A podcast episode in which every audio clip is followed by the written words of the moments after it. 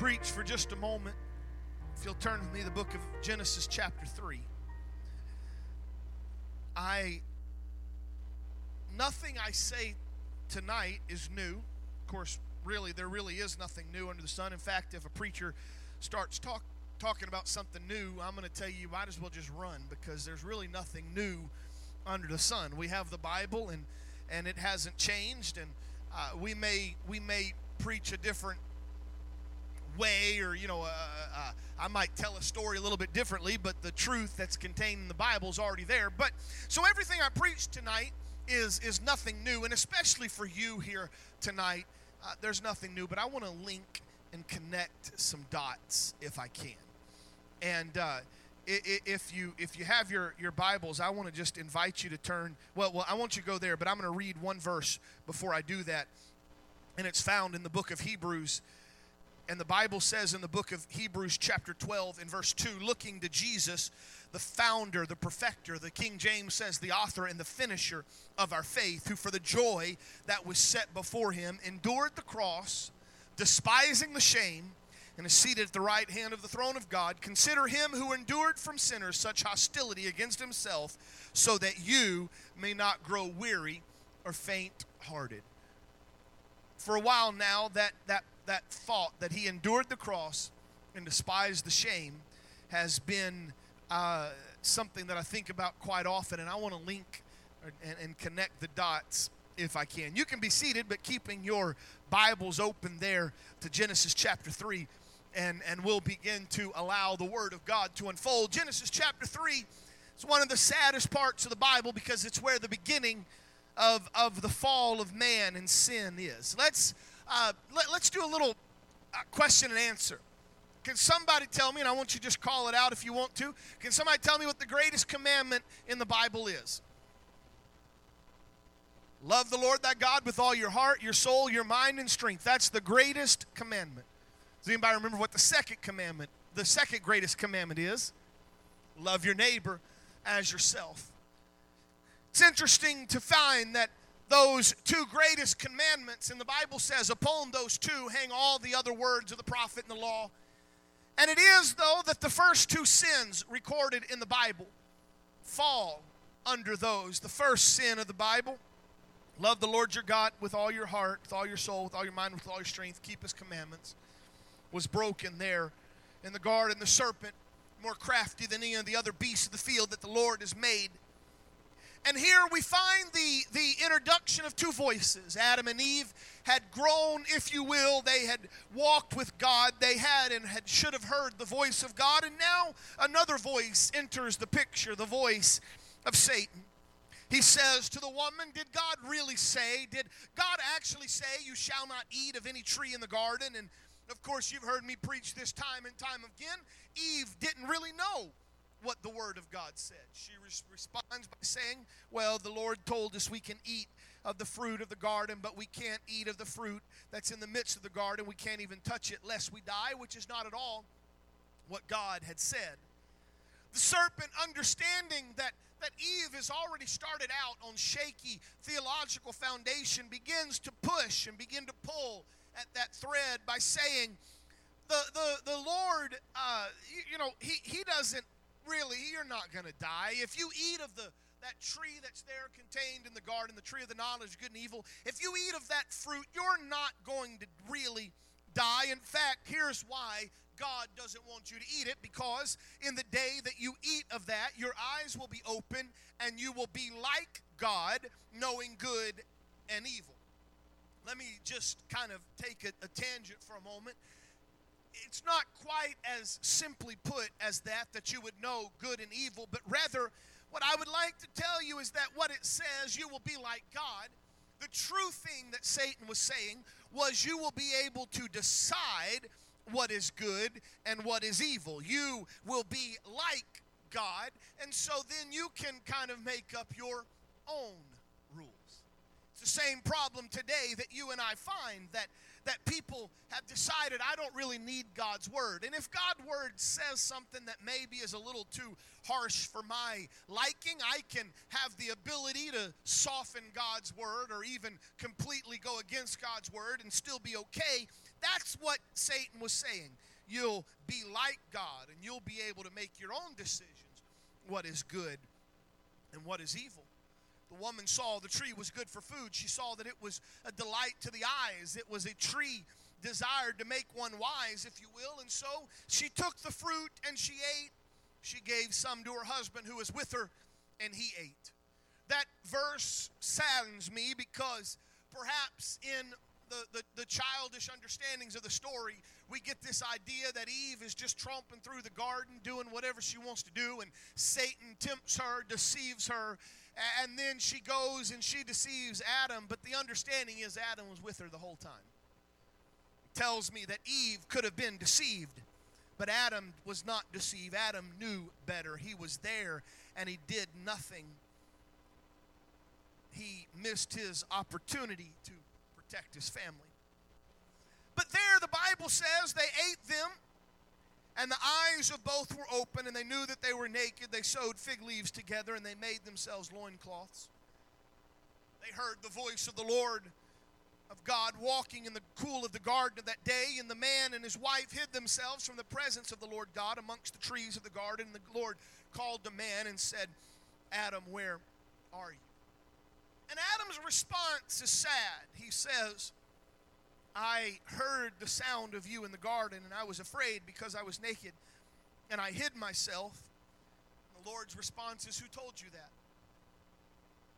Have you eaten of the tree which I commanded you not to eat? And the man said, The woman that you gave me, she gave me the fruit of the tree, and I ate. And the Lord said unto the woman, What is it that you have done? And the woman said, The serpent deceived me, and I ate.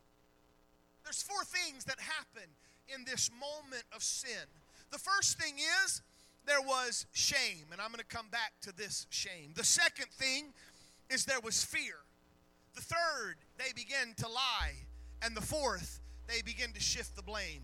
Well, Lord, it wasn't me, it's the woman you gave me. And the woman says it wasn't me, it was the serpent. And they begin to shift the blame. They they blame God, they blame the woman, and all of this happens. And to, to really, and I don't, I'm not trying to belabor the point, I'm not trying to, to, to paint some mental picture, but, but you have to understand these are the only two people in the entire world.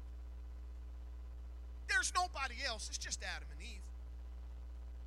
In, in, in, in all points, and I mean, I know there wasn't a marriage ceremony, I get that, but they aren't married. It's, it's literally bone of my bone and flesh of my flesh.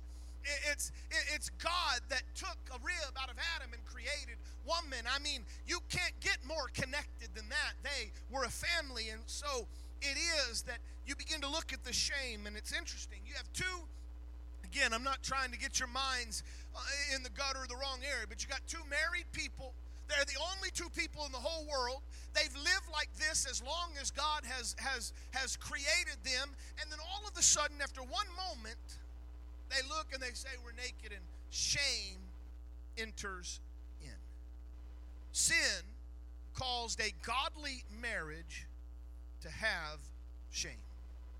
This word shame is interesting to me. It's I I later on perhaps I'll tell you how this sermon kind of began to grow inside of me. And as I begin to study it and as I begin to look at it, I sort of was heading one direction, but I kept coming back to the shame. kept finding that place. There, here they are. Guilt for the first time in creation is an emotion that Adam and Eve don't know how to how to work with. They they're guilty. They they know they've done something they ought not do. And it's not just the condemnation of the punishment of God. And, and I will tell you that they, they probably began to, to, as soon as they did it, they probably began to realize, man, we messed up. And they began to think of the punishment.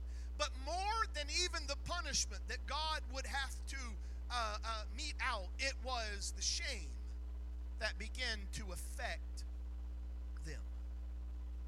They realize we've broken the covenant of God, we've sinned. And and now they they hide from each other if you will they're, they, they're hiding from each other's eyes it's, it's shame it's it's brokenness and and first off i think that you need to understand from the very beginning of the word of god there is mercy because have you ever noticed how cruel people are? Probably some of you even. You uh you find one little weakness in somebody and man, you pick at that until it unravels. You ever notice that? Even if you think you're funny, have you ever noticed how? Uh, take a comedian. A comedian will find one thing and just pick at it and pick at it and pick at it. And humanity and all that we do, if somebody is is guilty, we like to show the whole world their sin. We like to show the whole world their shame. We put them on display. But what do you find? God immediately did. God immediately reached down, picked up fig leaves, made aprons for him and he covered their shame. God's not interested in throwing you out. God's not interested in, in, in, in parading all of your faults and failures. That's not how God works. The devil tells you that that's how God works, but that's not how God works if you'll ever read your Bible. He covered their, their sin, He covered their shame. And, and as you walk through the Word of God, you find that that shame continues. But the problem is, there, there's a true shame and a false shame that's connected to it. There ought to be, I mean, I, I, Zeke back there, I don't know if he's asleep, he's probably asleep by now, but Zeke back there, he, he's two years old, and even right now, in his two year old knowledge, he knows when he does something does something wrong, you can't find him because he'll go put himself almost in the corner. You ever notice that? I mean, if you'd like, I'll even take it a step further. Even your dog knows shame. You'll be looking and your dog's going. And so there is an element of, of, of true shame that when we have done something wrong, it ought to it ought to shame us. To be something that, that causes us to realize we've sinned and come short of the glory of God. But as humanity began to progress, and you can read it through it, uh, through the Word of God, there was a, a false shame in this fallen world it became evident that there were rebellious sinners, and instead of repenting of their sin, instead of doing something with their shame, instead of coming to the Lord and throwing themselves at the mercies of the Lord, they embraced their shame. And, and, and Isaiah says it this way Isaiah 5:20 Woe to those who call evil good and good evil, who put darkness for light and light for darkness, who put bitter for sweet and sweet for bitter. It became a place where they embraced their shame and openly flaunted it. Philippians 3:19 says the end of them is destruction their god is their belly and they glory in their shame. They rejoice in their shame. They, they don't care. They're proud of it. A Proverbs says it's those that forsake the paths of righteousness to walk in the ways of darkness. They rejoice in doing evil and delight in the perverseness of evil. Jude put it this way Jude chapter 13, or, or Jude verse 13. There's only one chapter. Jude chapter Jude, verse 13. They're raging wild waves of the sea, casting up the foam of their own shame. So it is that we find that humanity begin to walk away from the presence of God. First Peter chapter 4 put it this way, for the time that passed it suffices for doing what the Gentiles want to do. They live in sensuality and passions and drunkenness and orgies and drinking parties and lawless idolatry. And with respect to this, they are surprised when you do not join them in the same flood of debauchery. It was humanity just fell into that shame and embraced it. When somebody doesn't feel bad of their shame, they have no desire to change their shame. It's hard to tell someone they need to repent of their sin if they don't think they've done anything wrong. And they begin to call good evil and evil good and and they it's that shame. And so humanity walks the path of the fallen, broken and and shamed and and if I could even just use the, the phrase naked that they are stripped bare. All the world can see their faults and see their failures, and then you have Jesus. If you have your Bibles, would you turn with me to the book of Romans, chapter 5? Romans, chapter 5 tells us a, a, complete story, and it begins to connect the dots, and it's how I'm trying to do tonight. Book of Romans, chapter 5, it says, Therefore, just as sin came through one man and death through sin, and so death spread to all men because all have sinned. It goes on to say that if one man's sin entered into humanity, then by one man life can come. And it begins to link the dots that if Adam, the first of humanity, brought sin and brought death into your and I's life, Jesus comes to give you life and that more abundantly. I could start. Let's go back to Romans chapter 5. Therefore, since we've been justified by faith, we have peace with God through, uh, uh, through Jesus Christ our Lord, in whom we've obtained access by faith into the grace in which we stand. And we rejoice in the hope of the glory of God knowing that we rejoice in our sufferings, knowing that sufferings produces endurance, and endurance produces character, and character produces hope. And hope doesn't put us to shame because God's love has been poured into our hearts through the Holy Spirit that's been given to us. For while we were yet weak, at the right time, God died, Christ died for the ungodly. For scarcely for a righteous man would one die, it goes on to say. Maybe, maybe if you're a really good person, somebody might give their life for you. But we don't usually operate like that. But God showed his love to you and I that while we were yet sinners, Christ died for us. And now we've been justified by his blood so much more that we will be saved by him from the wrath of God. For while we were yet enemies, we were reconciled to God by the death of his son. Much more now we're reconciled, shall we be saved by his life. And then it goes on to tell you all the things and, and how Adam and, and, and the sin of Adam brought the death of, of, of, sin into humanity and, and we're all sin and come short of the glory of god. David said i was born in sin and shapen in iniquity and, and, and no one has to teach you how to sin. It's just built in now to our dna but then you have hebrews chapter 12 looking to Jesus, the author and the finisher, the founder and the perfecter of our faith, who for the joy that was set before him endured the cross, despised the shame, and is seated at the right hand of the throne of God. Consider him who endured from sinners such hostility against himself, so that you may not grow weary or faint hearted. If the shame of Adam and Eve was predicated partly on the fact that it opened them up it laid them bare it laid it, it caused them to, to see through the facade. They say I'm, I'm naked i'm ashamed and yet you find even jesus was stripped of his garments and shamed. He carried our sins he carried our shame to calvary and he did that and he didn't deserve any of it. They came up with all sorts of, of, of, ideas of what he's done. They, they made up all sorts of, of false accusations against him, but nothing they said stuck. Nothing they said uh, was true. He didn't have any of that. He could have held his head high and said, I've not sinned one time, I've not succumbed to temptation one time. But I'll gladly bear your shame, I'll gladly bear your brokenness.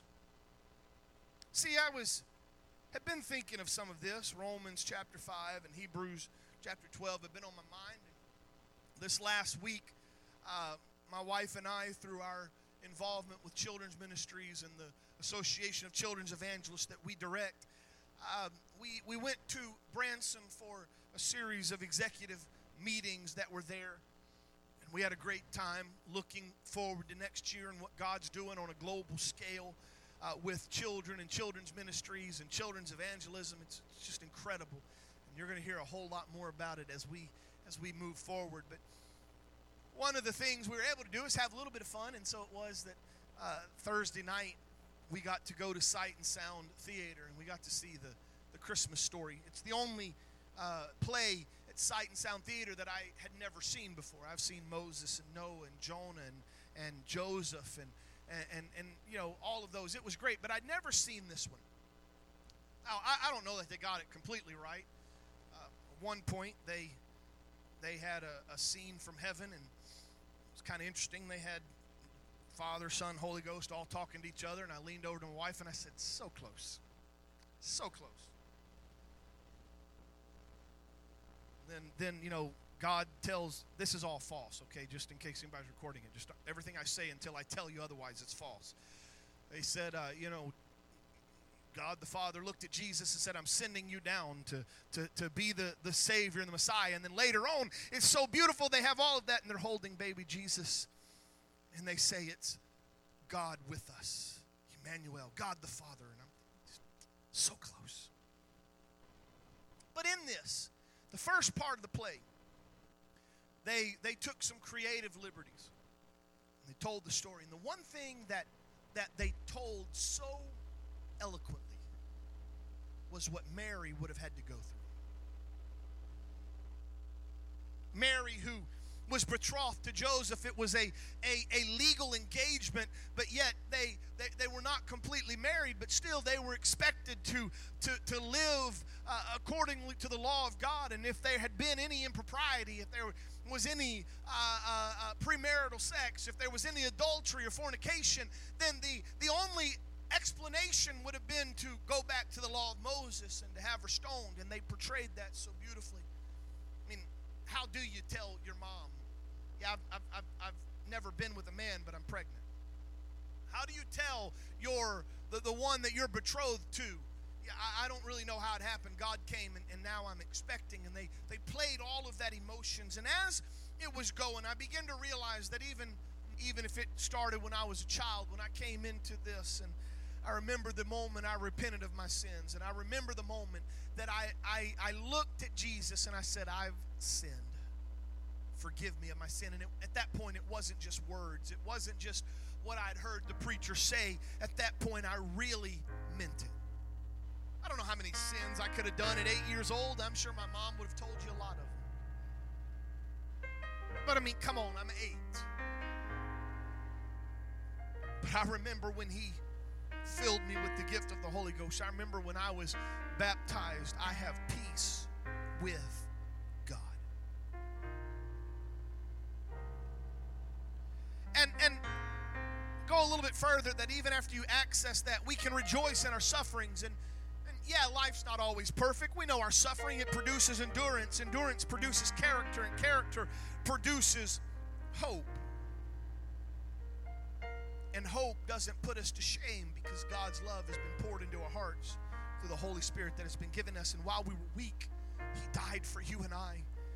Goes on, for scarcely would one die for a righteous person? Perhaps for a good person, one might dare to die. But God showed his love to me and you that while we were yet sinners, Christ died for us.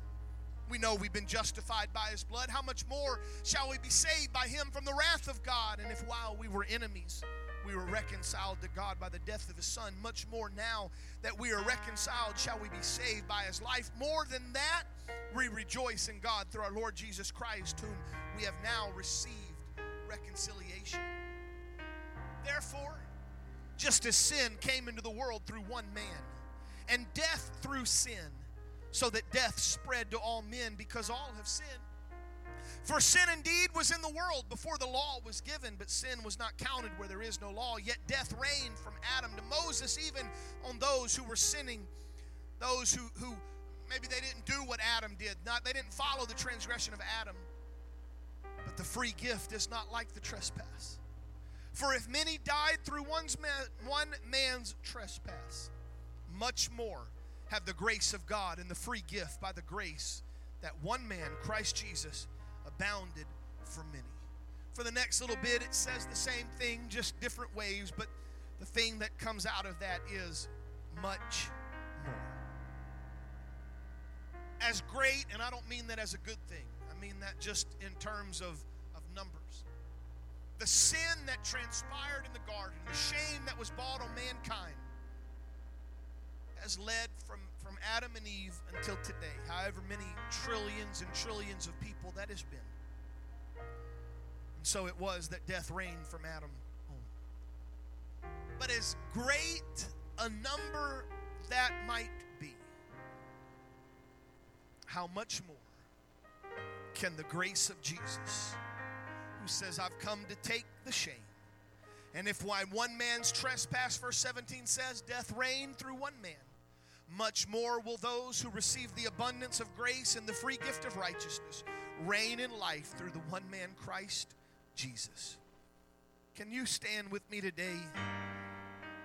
The shame that has been there, he took it. We talk about him taking our sin. We talk about him taking our our our, our mistakes, but you also need to know he took your shame. He was laid bare for all the world to see. The cross, that, that, that, that crucifixion was not only the most painful way to die, but it was also the most shameful way to die. Hung there between heaven and earth, stripped bare. But he did it for you, and he did it for me.